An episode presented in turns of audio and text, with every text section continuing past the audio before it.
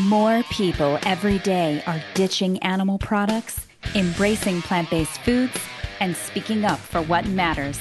With my experience as an international instructor for vegan nutrition and an award winning author, I interview experts, innovators, and celebrities about the global movement towards a plant based future. Do you want to learn how to combat the injustice in our food system affecting your health, the animals, and the planet? Well, you're in the right place. It all starts here with Eating Like You Give a Damn. Welcome to the Eating Like You Give a Damn podcast, the place to discover your passion for plant based living one bite at a time. I'm your host, Stephanie Harter. Researchers estimate that approximately one in five Americans suffers from one or more autoimmune disease. And it's estimated that up to 10% of the global population suffers, but many more suffer undiagnosed, which means that someone you know is suffering. Perhaps it's you? Autoimmune disease occurs when your immune system mistakenly attacks your body and causes your body to overreact to harmless allergens. And the autoimmune category consists of up to 100 diseases that are widely scattered over a number of medical specialties. So, unfortunately, this leads to an exhausting journey of suffering while seeing multiple doctors over an extended period of time before even reaching a diagnosis, which was exactly where Dr. Benjamin Benulis unexpectedly found himself in his late 20s, before becoming a doctor, that is. Back then, when he was just Ben, he was suffering from extreme muscle aches and he was in chronic pain. He was fatigued. He had severe digestive pain, which he describes as World War III going on in his intestines, and also eczema on top of that, which developed on his hands. So his health and his social life and his performance at work, it all tanked. He was even shuffled around from doctor to doctor for like a long period of time when finally someone suggested he take a food allergy test.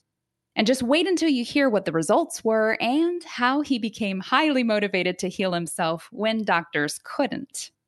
Today, Dr. Benjamin Benulis is a plant based doctor of chiropractic in Phoenix, Arizona. After coming to a plant based diet to reverse his own issues with autoimmune disease, he now helps people all over the world to do the same. He's even awesome enough to provide you with a blueprint that he created, which he wish he had had back in those days of chronic pain and misery. So be sure to listen to the end for that life saving tool. Before we kick off the interview with Dr. Ben, I want to make sure you know that there is a free community of people in every stage of the process of kicking meat, dairy, and eggs out of their diet for different reasons. We all come together to inform and inspire one another to make more conscious food choices as it relates to our health, the animals affected by the food system, as well as the sustainability of our shared planet. You can request to join the revolution at eatinglikeyougiveadamn.com forward slash group. And now I'm excited to bring you the interview with Dr. Benjamin Benulis. All right, Dr. Ben Benulis, I am so excited that you're here. Thanks so much for joining us on the podcast. How are you doing? I'm doing excellent. Having a really good day. Real excited to be here. Awesome. Well, I'm excited that you're here too. So, we actually got to meet very briefly. Well, I, I say meet, but we didn't actually like officially meet, but we were at the same workshop not too long ago. And so it was really cool to hear from some of the people in my network that you were there, even though we didn't officially get to, you know, I didn't officially get to make your acquaintance. But I ended up uh, finding something that you posted online, I think on Facebook, and I was so excited to see your journey and what you're doing and how you're helping people. And I thought, oh my God, it's it's perfect. I have to have you on the show. I'm glad all that worked out because yeah, I, you know, there's a ton of people at that uh, seminar. Met a lot of really great people, but there's you know, uh, plenty of people I didn't meet. So I'm glad we got to connect. Yes, absolutely. I know there's always so many people. It's just impossible to meet everybody. but uh, but we're here now, so this is great because I know you've got some really great stuff to share. So what I'd like to start off by doing is kind of unpack your story a little bit about where you started out before you discovered a plant-based, uh, vegan-friendly lifestyle. So what was life like for you before you just you made that discovery? Um, you know, it's a good question. I lived a pretty normal life for the most part. Um, I was working as an engineer in the microchip industry. I wasn't, you know, I was living a pretty normal life as far as like working a normal like eight to five white collar job. I had pretty much normal health my whole life. Uh, I did go vegetarian in my 20s just based on like ethics, and I had seen like a slaughterhouse video or two, and I thought, oh, that, that might be a good idea. And I, I had seen a turkey killed when I was young, and a and a fish gutted, and I had reasons that I didn't really want to continue eating meat, and so I did that. But as far as like you know, health wise, like I was still on a diet of like you know, uh, burritos and and um, pizza and you know just macaroni and cheese, like standard Western diet without the meat, with all the processed food and dairy products you could throw at me. And I was, you know, I was healthy my whole life. Uh, I was never overweight or anything like that. I never really had problems. And I remember like being at, you know, there'd be like some event at work and they'd be handing out, you know, like cookies or brownies or something like that. And I would always be the guy that took two, you know, because I could get away with it, you know and uh, people would be like, "Oh, when you're older, it's going to catch up with you." And I would say, "Oh, you know, it's not going to catch up with me. I got good genes. I made it this far, you know," which was ridiculous because my father's been overweight or obese his whole life, you know. And um, but I just had it rationalized to myself, like oh, I'm invincible. This won't affect me. Ironically, being it did catch up to me, but not in the way that uh, anybody ever expected right? I never gained a bunch of weight, but I, I started developing symptoms over the course of about a year.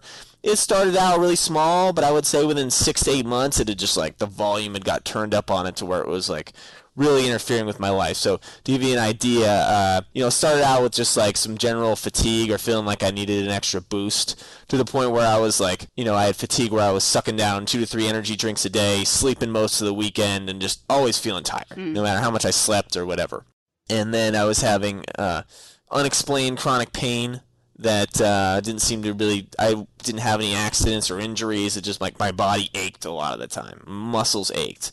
Body just felt sore. Now, how old were you around this time frame? 27-ish. Uh, t- this all happened around 27, 28. And so then, then my digestion just got really bad. Like it went from like, oh, a meal here or there, kind of felt like it, you know, didn't digest the best or have a little bit of an upset stomach to like pretty much every big meal I ate, like in severe pain, sometimes having to like lie down and clutch my sides and just kind of ride it out for an hour. Hmm.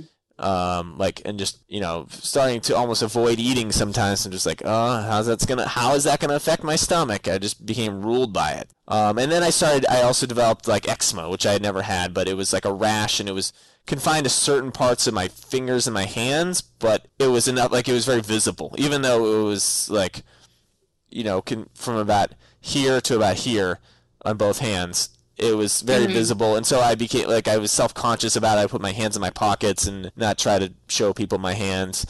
And right, and you were just pointing to because I know listeners can't see us, but you know you were pointing from like your fin- your your pinky, the outside of your pinky, all the way down to where your wrist kind of is, right? Yeah, like in between the bottom knuckle and like part of the palm, basically. Okay. I don't yeah. know why. It was strange that it would, it would be really severe there and then nowhere else. So yeah, and all these symptoms just kind of piled up on top of each other to the point where like it really started to interfere with my life. Um, like you can be a little sick, but then it was just like I was so fatigued and in pain and just like my hands and my digestion. Like I didn't want to go out and be social. I didn't want to like hang out with my friends. I just you know spent a lot of time like you know a lot of weekends at home sleeping or playing video games. Like I just um, and people would be like you know thought I was depressed, and I guess I was to some degree, but it was just like I also just like didn't feel good. You know, it's like no. Mm. Like what do you call that? I don't know, but I just I just didn't didn't feel good about life, and so like my social circle really shrank, and like my performance at my job really started to tank where I was like employee of the year one year and then the next year my boss is like what's going on with you? You're like you're like one of the best people I had ever. And now you're like you're like really performing poorly and you know you got better get your act together because when January comes around and I do your performance review if you're still at this level I'm gonna have to fire you you know? Ooh that's hard to hear. Yeah and it was a company where they didn't Like there's some companies where you can be a really poor performer and they'll just kind of keep you on as long as you behave. yeah. This company was like, if you're not performing, you're out. We can hire someone better. So, mm. which was kind of nice, but at the same time, it's like, your job's on the line. You don't do it, you lose it. Right. So I really felt like my life was shrinking, my social life, my work. I was like, I don't know what I'm gonna do. You know, like I was starting to get this sense of impending doom. Cause yeah, and my my health, you know, uh, that as a side effect, you know, my, my, my career, my job were going downhill, and as a side effect, my social life was going downhill, but my physical health was eroding. Sure. So you found yourself in a lot of physical and emotional pain, and you were finally at some point moved to want to do something about that. So what was it? What was that moment that you finally decided to do something different? Sure. Well, uh, just to back it up, I did start, you know, eventually start going to see doctors and you know it's just on a regular PPO insurance plan so you're getting sent to the medical doctor who you know really has no clue about autoimmune conditions couldn't really diagnose me ran lab work oh we'll refer you to this guy we'll refer you to that guy and everybody just kind of looked at the lab work and was like oh this you know this looks pretty much normal so you know you're probably fine you know? And um, just kind of got the runaround you know? Like no one could really figure out the problem. And since they couldn't figure out the problem or see it on a sheet that said like this is what's wrong, they just kind of acted like it was no big deal and just like shuffled me off to the next person, mm. which is, and it's tough. Like I wish someone had been like, "Hey, I see. Like, okay, maybe it doesn't. Uh, you know, you're you're telling me about these symptoms." And maybe nothing adds up on the lab work, but like something's wrong, and I'm gonna help you. I'm gonna help you figure it out you know that no one said that to me because it was just sort of like eh, you know just whatever like i can't figure this out so you must be okay. Yeah and i know that there's so many people that go through this very thing that you went through with the doctors. I mean people that i know in my own family i've seen them shuffled from doctor to doctor and nobody ever being able to pinpoint what's going on. Yeah, and and I think to some degree it's it's pride. Like for me, I, that happens sometimes when people come to me and they're like, "I got this going on, this going on," and you know, I'll you know, run exams, run labs, check things, try courses of treatment for a limited time, and like they're not getting any better. I I want to tell them like, hey, I can't help you. Here's some things I think might be going on. Here's some people I can refer you to who like I think could help you, but I really don't like that like that, since I've been through that, I can't do that to other people now. I just can't. Mm. What were some of the steps that you started to take in your journey to kind of recover your health? Okay, so again, I didn't even really answer your last question completely. It kind of went off on a tangent. So what really changed was uh, someone told me, "Oh, well, if you're having digestive problems, you should get a food allergy test." And I was like, "Oh, I don't think I have any food allergies. Like I've lived my whole life and never had problems." They're like, "But well, you have problems now. Like maybe you developed a latent one, which seemed absurd. Like how could you develop food allergies later in life?" And now, after studying this stuff for years and years and years, I'm like, "Oh, well, I know the exact mechanism of how it happens, and I can explain that." But at the time, I was like, "Ah, well, got nothing to lose. Like." you know, might as well know. No doctor ever like said I should get it. so I went and did that and um, got the results back, and I was like very eager to know what was going on with the lab results. And uh, the guy calls me up on like a Friday afternoon. He says, "Okay, well." You know, Mr. Benulis, we've reviewed your your lab results, and uh, you actually came up as allergic to quite a few things. And he said, so on a scale of one to seven, which I don't know where they come up with these numbers, but one to seven, you scored a seven for the following foods. And it was like dairy, soy, wheat, brewer's yeast, gluten, uh, casein. It's just like, it was basically like everything I was eating, soy, everything I was eating at the time in large amounts was like everything I was allergic to. So I was like, oh man, well, that's bad news. I'm thinking to myself. So I said to the guy, well, like, okay, so what medication do you give me? You know, because that's the level of consciousness I was at. I was like, obviously, you did the allergy test. You told me what the, what the disease was. Now you give me the medicine that's the cure. Like, obviously, right? right. That's the obvious thing. um, I that's just what my expectations were. It made any logical sense. You go to a doctor, they diagnose you with a disease, and then they give you a pill that treats the disease. So I was pretty incensed when he said to me, "Oh, well, there's no medicine for this. Like, you just have to cut these foods out of your diet." And it was like record scratch, you know, like what? Excuse me? Did I hear that correctly? Like everything that I eat, basically. yeah, like what am I gonna eat? Like gluten-free air sandwiches, you know? So then that became the quest of like, okay, what can I eat? And you know, when you're thinking in terms of this model of like, okay, I can't eat gluten, I can't eat soy, I can't like. You're just thinking like, okay, I got to get the gluten free, you know, soy free, dairy free, you know, fun free Amy's macaroni and cheese. Okay. And so I'm going to the, the, grocery store and I'm racking up like $200 grocery bills, buying all this like basically like gluten free processed food. I'm buying all this stuff and, uh, you know, it's tasting like cardboard and I'm feeling maybe like 15% better. and it's costing me a lot of money. And this is like a giant hassle. And because um, I had this basically like lazy mentality of like, I don't like to cook. I don't when I have to like learn how to make recipes or anything. Like I'm busy, you know. I'm a I'm a man. Like I've this like it's, I'm not gonna learn how to cook. It's just not in the cards for me. But I knew that all this like food I was eating was not working for me. So put my like lazy man brilliance to work and I was like, okay, well, if this food's not working for me, what I can maybe do is start drinking smoothies. Because it's kind of like microwave food. Like you get a bunch of stuff, you put it in, you close the lid, and then you push a button, and like 30 60 seconds later like food's ready right? Like that's Voila. Yeah. that's like the microwave philosophy. And here i was just like hacking the system and applying like the microwave mentality to fruits and vegetables you know? Which who would have thought they'd be healthier than packaged processed foods you buy in the frozen aisle? Hadn't occurred to me you know? Right. And so i'm just like doing the smoothie thing because it's like uh, i let's, let's give this like smoothie. That's got to be healthy, right? So I'm just throwing like whatever's in the fridge in the blender. You know, it's like broccoli and like uh, you know strawberries and like whatever is available, mixing all in, like hoping to hoping to hell that it actually tastes decent, right? Which yeah, you know maybe like 40% of the time it did, and then you know maybe like 40% of the time it tasted okay, and like 20% of the time it's just completely unpalatable. Had to throw it away. So maybe I should look up some recipes, you know, like maybe I can make them taste better. So you go and you search, you know, smoothie recipes on YouTube, and this is like 2010ish, and it just opens you up to a whole other world you didn't even know existed. So I found this guy, Dan McDonald, the Life Regenerator on YouTube. Right, yes.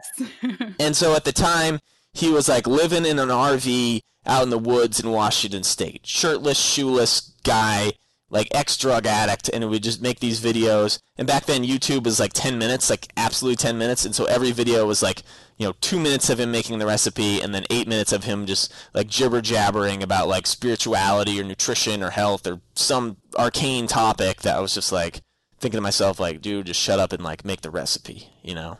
Um, but that was my introduction to it, and I was just like, okay, like it, I kind of got caught up in it. Like I was just like, that was that was my foot in the door, and it just sent me down this rabbit hole that like uh, you know completely changed my life. Wow. Okay, so what were some of the other things that you were learning there in YouTube University? Basically, just completely shifting my paradigm on how health works. Yeah. Like we're we're taught this Western paradigm of like diseases just happen to you by bad luck, you know, and that's why there's medical doctors because they just give you drugs or they cut a certain part out of you, and then the, voila, problem fixed, right? Like symptom suppressed. And so this concept of like, well, you actually like do things that cause health. Like there's a cause of disease, perhaps, but more importantly, there's a cause of health, and one of those things is the food that you eat. Mm. Other thing is like the sleep that you get, the sunshine you're exposed to, the exercise that you get, the um, you know how well you manage your stress. All these things conspire to create health, and instead of focusing on suppressing disease, fighting disease, you got to fight cancer. There's a war on cancer. There's a war on this and drugs, and it's like no, no, no. Let's let's focus on what we want. Let's create health let's put the proper inputs into the organism and then we'll get the proper outputs as opposed to just like trying to play with the circuit board and rewire everything. Like let's just put things where they're supposed to go do things how nature evolved doing and we should get like pretty good results. Right. And so i was like just slamming the fruits and vegetables and the smoothies and the green juices just super hard.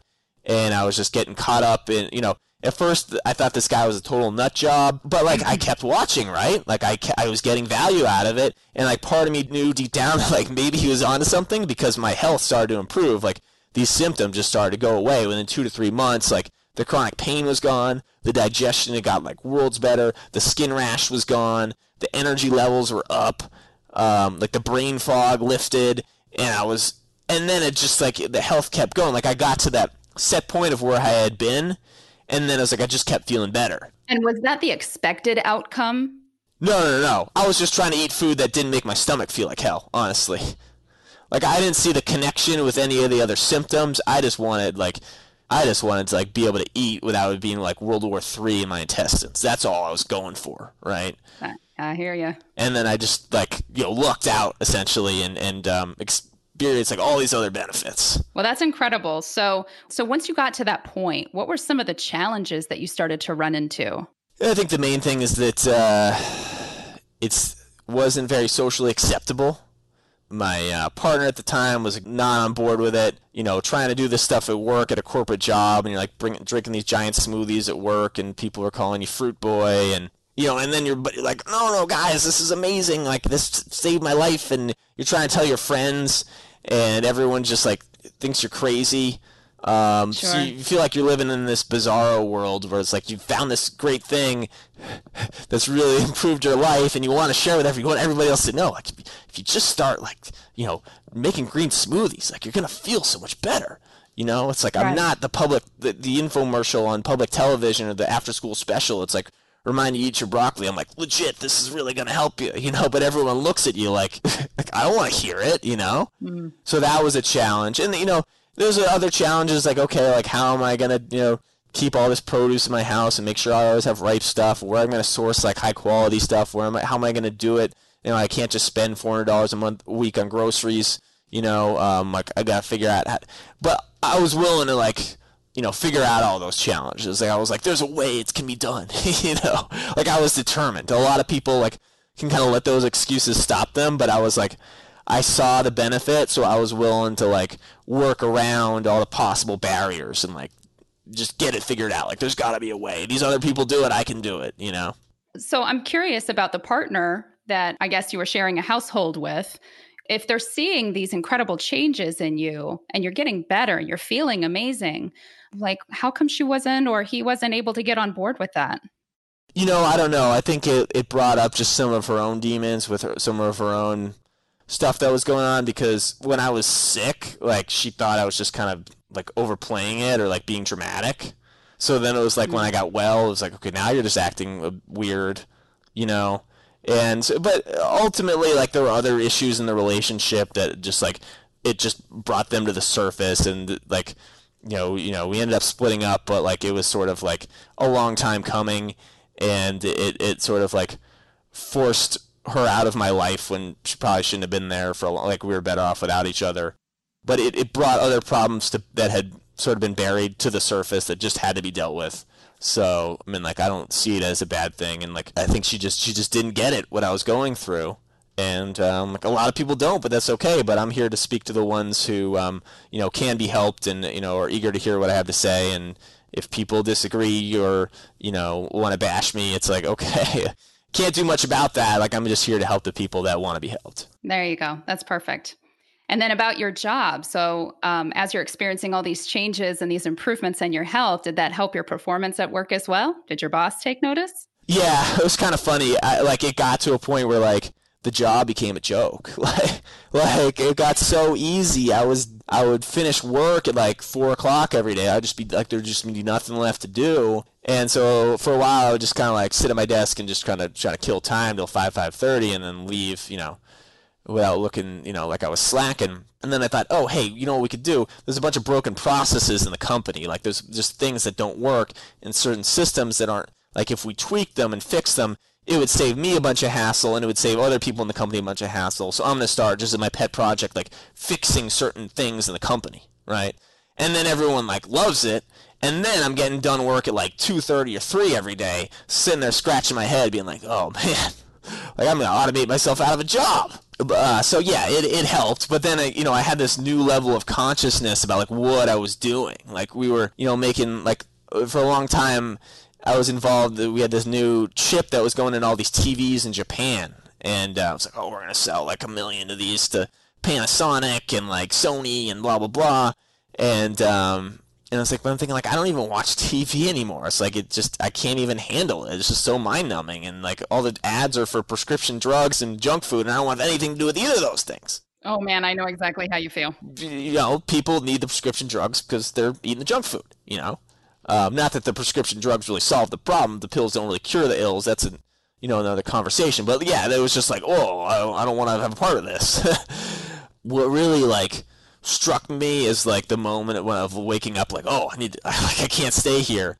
I mean, the company was great. Like, not that anything unethical or immoral was going on, and like, you know, it was like uh, they treated me really well and um, I worked with great people. Like I have no qualms, but it was just like the bigger picture of what we were trying to do just didn't resonate with me anymore. And I remember um, one of the things I w- was involved with was like the sales and marketing forecasts to the factory, where basically we have to decide what the market is going to buy from us and then go tell our, our manufacturing to go build that. And so there's a whole process of like making sure that, you know, we get the right data and we understand what what the market really wants so when we build material, we can actually sell it, right? I remember we had this one meeting with the marketing guys for this one particular branch of microchips, and they're like, oh, good news, guys. Like, we just got back from our meeting in, in China, and we met with this company, and um, they're, they're a long-time customer, and they made, um, like, glucose measuring devices, like the basically those devices for diabetics where you like it pricks your finger and then you put the blood on it and then it tells you like oh your blood glucose is you know 110 or 94 or whatever.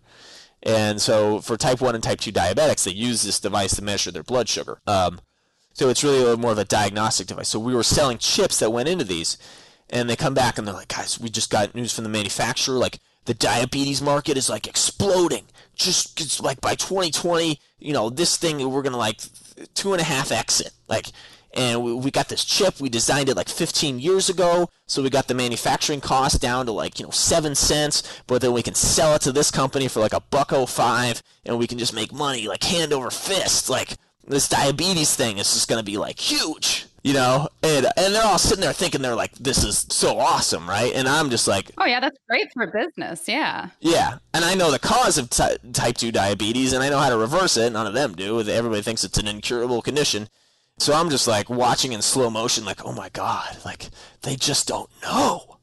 They just don't know. Like everybody thinks they're doing a good thing. I mean, they're doing the best that they know, you know, and they're like obviously some very smart yeah, people had to design these microchips and these blood sugar devices and all that.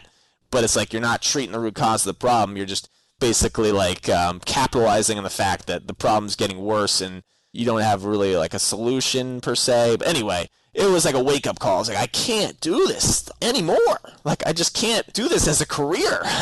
yeah, your conscious just at that point is just not going to let you continue down that path. So I'm guessing this is how you ended up starting down the path to becoming a doctor. Yeah. Yeah, that was it. And, you know, and part of it was also I was pretty disillusioned with the healthcare system. And I, you know, I had a lot of medical doctors in my family. I, I had always accepted that it was the predominant paradigm. It worked like anybody who was practicing any sort of alternative modality was just because they couldn't get into med school. And you know having my own bad experience and then like getting well by eating fruits and vegetables did better than any doctor could do. Like it, it made me reevaluate like you know that but also many other things. So it's like well if that whole medical paradigm is kind of you know faulty then like all those other things like I have to question now too. Like, oh god, I have to like completely reevaluate my values and my morals and my like what I believe to be true. And it was like you know a real like you know uh, it was a lot to process. And so and so you know my relationship ended and I was like I hit 30 and I was like what am I doing like uh, you know, maybe this career isn't right for me. You know, um, maybe uh, like I have to reevaluate that too. And so that just went into like you know, deep soul searching. And like I said, I'd had that experience where, you know, I kind of got shuffled around by the medical system. So I thought, man, like, I'm not even a doctor, but like, I could do a better job. Like, if you just put me in their office and people like me came to them, like, I could do a better job than they ever did. You know, I don't even have a degree. And then I was thinking, well, you know, I have a science background. It's like, majored in uh, mechanical engineering. Like, I understood chemistry, math, physics, like, you know, some biology. Like, probably Like maybe I could do a better job. And it was like I was looking for something else to do. You know, the gears started turning and um, started, you know, um, reaching out to people. I had a really good um, plant-based uh, medical doctor in Austin where I was living. I reached out to her. She like wrote me a letter of recommendation. Like everybody I talked to was like super supportive. So I thought I was to do naturopathy because I knew I didn't want to do like drugs and surgery. I knew that like that wasn't an mm-hmm. offering I felt comfortable giving people. I knew it wasn't the best option. It's an option. It's great for certain emergency acute situations, but for handling chronic disease, it's like so inferior. It like doesn't fix the problem. So I didn't want to like invest all this time and money learning that only to say, "Oh, well, I learned all, but I don't actually do it because it doesn't actually work here. Like do this instead." Like it just seemed silly. So I was going to do naturopathy, but then I found out it wasn't licensed in Texas where I was living. Um, that basically like you could be a naturopath, but you couldn't be a doctor, and you had a limited scope of what you could do. And like only like I think 26 out of the 50 states have naturopathy license, which is unfortunate. We need to get in all 50 states. I'm a big proponent of naturopathic medicine. So I decided I could enroll in chiropractic school and basically have this drugless healing art that I knew had you know close to no side effects and you know, was health promoting and you know all natural. I'm just using my hands, and then I could everything in the in terms of nutrition was in the scope. They taught nutrition in chiropractic school. It actually seemed like a better fit because I could do more than if I was just like a naturopathic doctor or a medical doctor. So that's that's what I decided to do. And uh, my mother-in-law actually, she found her second career as a chiropractor as well for all of the same reasons that you're talking about now.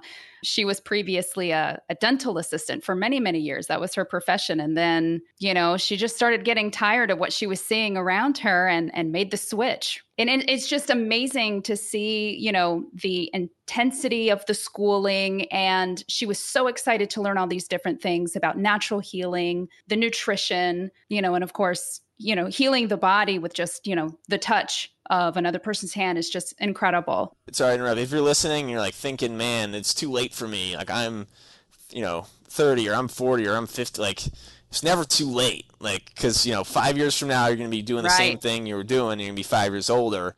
Um, like, and if you're like thinking about it, you know this this this resonates with you, definitely like check the show notes and please contact me. I'd be more than happy to have a conversation and encourage you. And um, I, I think it's it's never too late to change your career. Fantastic. So then, what did that look like for you as you made that transition out of school and starting your own practice? Um, did you focus mainly on nutrition, or what does your practice look like? I definitely you know, it was one thing I thought, oh, I'm never really gonna like do much of this adjusting stuff. Like it's fun, but it's not me. And then when I was in school, I just like kind of fell in love with it, and I found it a technique that I really liked. So I I got into it, and I you know just um, started to practice doing you know primarily um, you know working with like spinal conditions and then just decided to build the nutrition part of it just from doing like uh, speaking and workshops and stuff like that. Like I, I feel like mm-hmm. that's something that's better taught in groups than one on one. Because like if I'm gonna sit down with you and like coach you and everything, like this is gonna be an expensive endeavor. But I can put on a seminar and teach a bunch of people like a much lower price point. So I like doing both. If I had to narrow it down to just one, I'd have a tough time only doing one of the two. Yeah, of course. As far as your seminars are concerned or the workshops that you put on, typically who are you reaching out to? Are you talking specifically about, you know, overcoming autoimmune disease and digestive disorders? Or are you kind of running the whole gamut as far as nutrition is concerned by promoting a plant based lifestyle for many different conditions? I stick to the autoimmune stuff. I mean, I know that it's prophylactic for a variety of um, you know chronic disease conditions, type two diabetes, uh, heart disease, you know stuff like that, you know obesity. But uh, I I feel like I have a certain mission and I have a certain story that resonates with just certain people that's not being served, and I got to focus on serving them. And I could talk this big game about all these different other subjects that I really don't have much experience with personally like yes, I, I interned at True North for three months. I saw the sickest of the sick with like high blood pressure, type two diabetes, rare autoimmune conditions, cancers, the weirdest stuff you've never even heard of. It's in no medical textbook, but someone had to deal with it, right? So I've seen all that people heal from all that stuff. But I, yeah, the the lecturing that I do and the workshops I do focus around autoimmune because that's what I feel like I can serve people the best. So I focus on that. I think I saw somewhere that you actually got to train a little bit with Dr. Michael Klaper, who is very prominent in the plant based and vegan community. What was it like working with him? Well, this is a story that, um, you know, it's going to surprise some people. Uh, so Dr. Klaper, now, I, I lucked out. Like I interned at uh, True North in like the last few months of 2016, and he left shortly thereafter. And uh, he's doing amazing things now. He's like traveling the world, lecturing at medical schools, like uh, doing what he's supposed to be doing. Like he can make way more of an impact doing that than like treating fasting patients at the clinic. Like they give plenty of other people to do it. And so he's he's an amazing guy. I mean, he's like um, you know, he's like been doing this for like 40 plus years and uh, he's you know seen it all, heard it all, done it all, knows it all to like an absurd degree. And so basically, what they did was that every Wednesday morning, you do all the rounds with Dr. Klaper, and then you would sit in his office and he would quiz you and just like hammer you with all these questions and and like he intern like he treated the interns like it was medical school in like 1970 like he hammered you hammered you with questions. It was like if you started to slip up or say something wrong he would just hit you with a socratic oh so what so what's really going on here? Well is the, is the liver really hemorrhaging enzymes ben? Is that what's really going on? And then he'd like you'd backpedal and try to explain and be like mm, i don't think you know what you're talking about. You, you, you're going to sound like an idiot. You can't be like going out and practice. And like you know so he would like really ride people hard and like some of the other interns cried like straight up. Oh wow. Um, so it's kind of funny because there's like oh i'm dr klaper and i'm a friendly guy and that's what people most people know but if you're an intern like he wanted the best out of you and he was not afraid to um, to do what he had to get it out of you and uh, you know make sure you knew your stuff when you're coming out of there. So uh, you know it really shaped me it really leveled my uh, skills up as far as like diagnosis and like stuff like that. Uh, physiology, pathophysiology. Like I really, he really put me through the fire and learned a heck of a lot under him, and it wasn't easy. Mm. So that's that's the Dr. Klaper story. Well, that's good because that's made you the most amazing doctor that you are today now. So it's great. Absolutely. Now, I also saw somewhere that you got the opportunity to uh, work with Mr. Robert Cheeke. Oh, yeah. Yeah. Very infamous vegan bodybuilder and educator on uh, vegan lifestyle.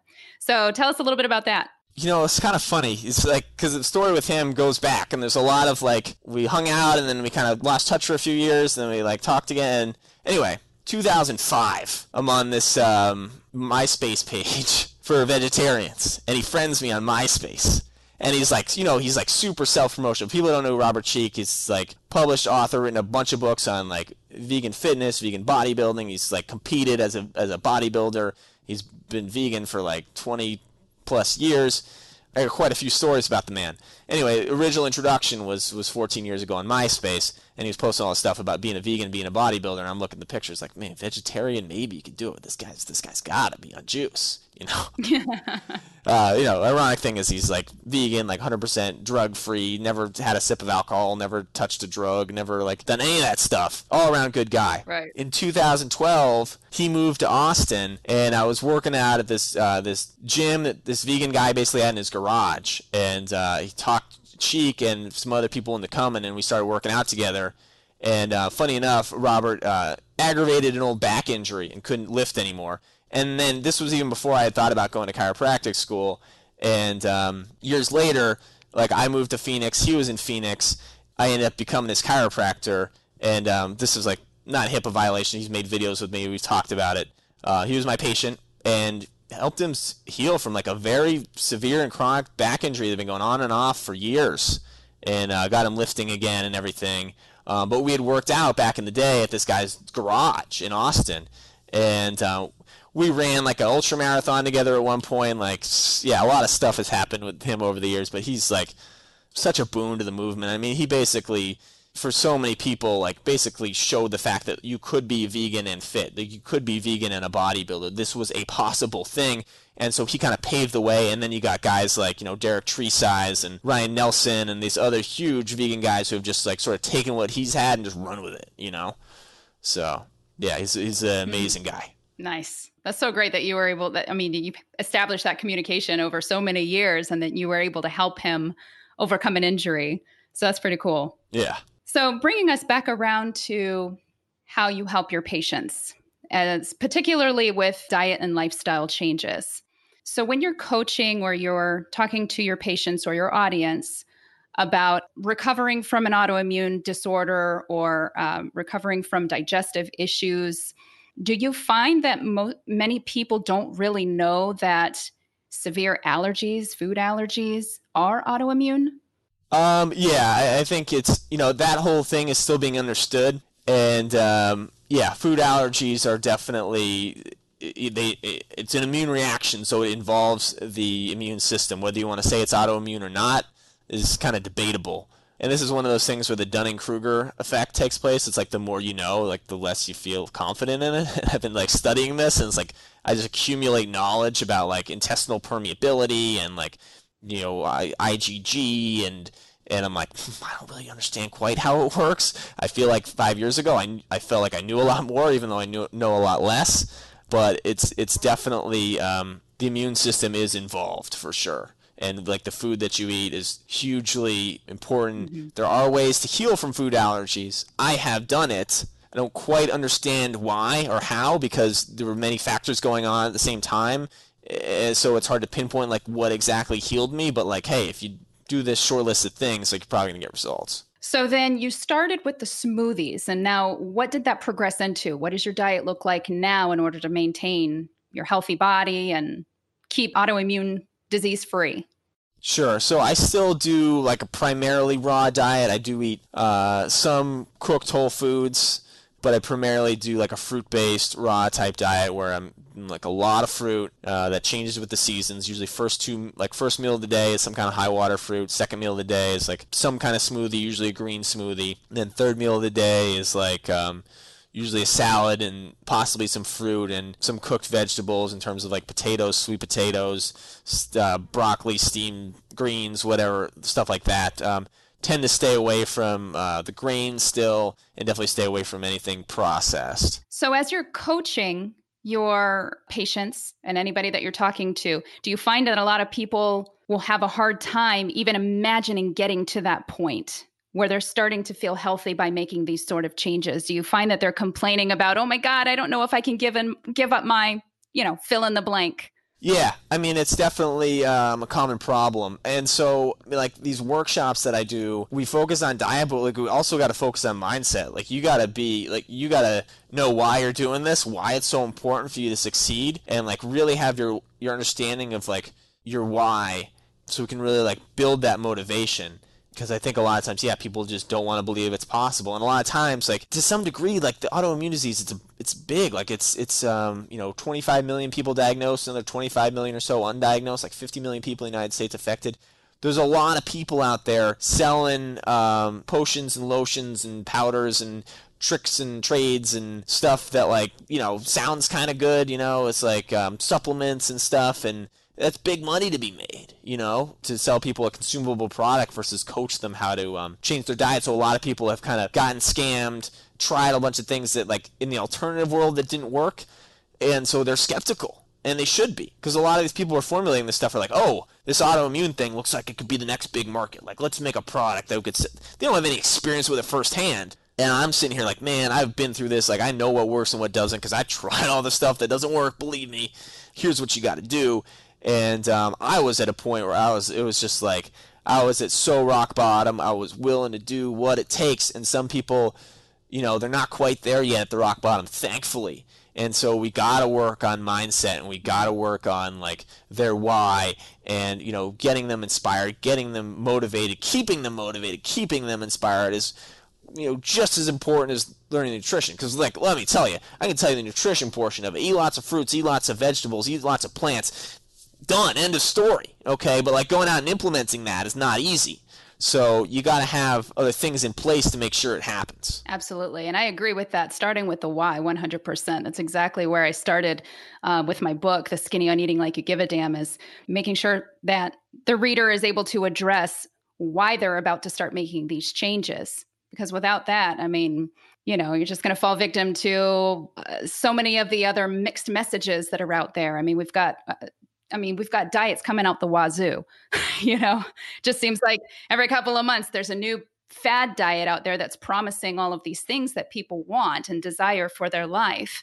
What would you say to something like that to a patient that's talking about all of the different diets that are available to them right now? Isn't there something else that can work? Do we really have to go plant based? You know, I, I pretty much have maybe this is to my uh, to my detriment, but I was like, hey, this is what works. You know, um, you're gonna need some time. You're gonna need two to three months to like really implement it, to like really see sustained results. So if you're like looking for the next shiny thing that you can, you know, do a quick like you know um, two week weight loss or like you know this is gonna fix it in some short amount of time and you want results now, like it's probably not the right time for you to try this. Maybe later will be, but like if it's gonna work, you got to be committed. If you're not, I understand it's not an easy change to make. Um, but I'm really only one to work with people who are like who are committed. Um, because if you're not, like, you just can't get results. Like, I wish you could. Sorry. like, good luck with that stuff. Uh, I mean, I could write you a litany of why it won't work, but you're not going to listen if you're dead set on doing it. But you can come back to me later and say, yeah. okay, maybe you were right. Maybe I'll give it a try. So, can you share a success story with us that somebody, uh, somebody that you've able to help completely transform their life and improve their health through your nutritional specifications? Sure. So I had a um, an old buddy of mine from high school who uh, I guess we lost touch after high school, but he apparently, when he was in college, got diagnosed with ulcerative colitis, which is an autoimmune disease where your body attacks your, your large intestine and you have blood in your stool, and it's extremely unpleasant and painful and probably one of the worst autoimmune diseases you can get. Like it, it just sounds god awful. I've never experienced it personally, but talk about something ruining your life. It won't kill you, but it will make your life extremely unpleasant. And so he'd been just going the medical route for like 20 years, and um, maybe not maybe not that long, but a while. Basically, getting put on immunosuppressant drugs that would like suppress the immune system, and the like the body wouldn't attack the colon as bad. But so it would sort of slow the progression of the disease, and it would kind of turn you into an AIDS patient because your immune system's suppressed. Like like this as in terms of solution, like it wasn't the best. Like he still had the disease. It was still causing him problems. Maybe just not as much as if he you know not taken the drug. Um, but then of course you know there's side effects too. So it's you know a lot to weigh. Anyway. He goes in for this scope yearly or six months, every six months or however often they were scoping, you know, sticking the tube up his rear end. It's like see how his colon was doing, and they're like, "Oh, it's bad." you know, it's real bad. Like we got to cut this thing out. it's time to go. You mm. know, which cutting your colon out means that you have to get this thing called the colostomy bag, where you basically you don't have bowel movements the normal way anymore. They go into a plastic bag on the side of your stomach, which sounds terrible. Right. And it was enough to motivate him to go, "Wow, I, I don't want to do that." You know, I got I got to figure something else out. And so he started like researching, and he, he stumbled across my stuff. I mean, probably because we were friends on Facebook, or I don't know. And he came to me for help, and I was like, okay, I got you. Like, we'll do this. You know, you on board? And he was, you know, he was facing getting his colon cut out, so he was motivated. no kidding. And so uh, he was a he was a teacher, and so put him on a program. You know, uh, over the summer, we just stuck to the stuck to the plant based diet program, high raw and um, you know very particular about things. And um, went to go get it scoped. Then the summer when school is starting again, and the doctors are like, "We don't know what the heck happened. Like this, something got got mixed up because this is like a normal colon that we're looking at." It's like, oh well, um, you know, this chiropractor over in California like put me on this, um, you know, this like fruit-based diet thing, and, and they're just like, yeah, yeah, whatever, uh, like you're good, get out of here, you know, like didn't want to hear it, but anyway, you know, reversed the disease. So that's fantastic. It's like he's got a new lease on living a normal life again. Yeah, all, all vital organs intact. Yes. so, just for the general population, then, um, what advice would you share to listeners who are kind of teetering on the edge of transitioning to a plant based, uh, vegan friendly lifestyle, whether for ethics, for for their health, for the environment. What are some helpful tips that you could probably give them from your perspective? Hmm, I would just say uh, if you're like thinking about it, teetering on it, maybe I should, maybe I shouldn't, maybe I'll do a little bit, maybe just like give it a real go for like 30 days. If you got an autoimmune disease, you might need to give it a real go for like 60 to 90 to 120 days. But uh, give it a real go for a protracted period of time and like 100% all in, do it and uh, see how you feel. Okay? Because the proof's in the pudding. All right, we can. I can get up here and talk all day about I healed from an incurable disease and I help other people do the same and it's amazing. But like if you don't experience it firsthand, you, you don't know. And so you want to know how good it really is, like you got to do it for yourself. And if you don't like it, you can always go back, all right? But I think for a lot of people, that permanent change of like, I'm going to become a vegan or I'm going to never eat cheese again in my life is very daunting. Like the brain is like that kind of level of change, the brain just doesn't want to have to deal with. But if you trick it and say, hey, just for the next 30 days, just the month of July, we're just going to go bonkers on the fruits and vegetables because it's the summer and they're all in season and we're just going to eat as many of them as we can and we're just that month we're just going to do it the brain can be like oh yeah i can do 30 days. Yeah that would be a little difficult but okay. And then you give yourself reference experience of like knowing how good it was. You figure out how to do it all logistically. Ah this wasn't as hard as i thought. And then all of a sudden you're thinking well i don't want to stop. You know this is going well.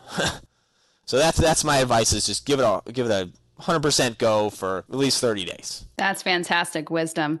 Now share with us how we can reach out to you, where your practice is, and um, how, how people can get in contact with you. Sure. If you're suffering with an autoimmune disease, uh, I wrote a free ebook. It's called the Autoimmune Recovery Blueprint basically shows you everything. Like it's basically the book I wish I'd had back in 2010 when I got sick and I had to figure it all out, like condensed into eight pages. Everything, like the the nuts and bolts of what you need to know, is in that www.autoimmunerecoveryblueprint.com. It'll be in the show notes. Private practices in Phoenix, Arizona. I do do talks and seminars out here. I'm also a practicing chiropractor. Practice is called uh, Life Unfolds Chiropractic. Website is lifeunfolds.co. You can also find me, uh, just my name, Dr. Benjamin Benulis, YouTube, Facebook, Instagram. Probably use Instagram the most of any of the social media platforms. Feel free to reach out to me there with a DM. I probably on that one the most. Awesome. Well, it has been absolutely amazing talking with you today. And for listeners, uh, make sure you check out those show notes for all of those links. I'll have them posted there. And Dr. Ben Benulis, thanks so much for joining us. Thank you, Stephanie. It was wonderful. Thank you. That was Dr. Benjamin Benulis. Ain't he cool? Don't forget to follow him on Facebook and Instagram and make sure you let him know that you heard him here on the Eating Like You Give a Damn podcast. That link again to get access to his ebook is autoimmunerecoveryblueprint.com so you can get the quick start guide to healing from autoimmune disease. If you're getting value from this podcast, I would love it if you could subscribe and leave a review. Your review helps others who are looking for this kind of information to help them to decide to listen and to subscribe themselves. Another thing you could do to help me spread the message is to take a screenshot of this episode and post it to your favorite social media channel. And when you do, don't forget to tag Eating Like You Give a Damn so I can share your post as well. Thank you so much for hanging out with me and Dr. Ben. And until next time, veg on, rebels.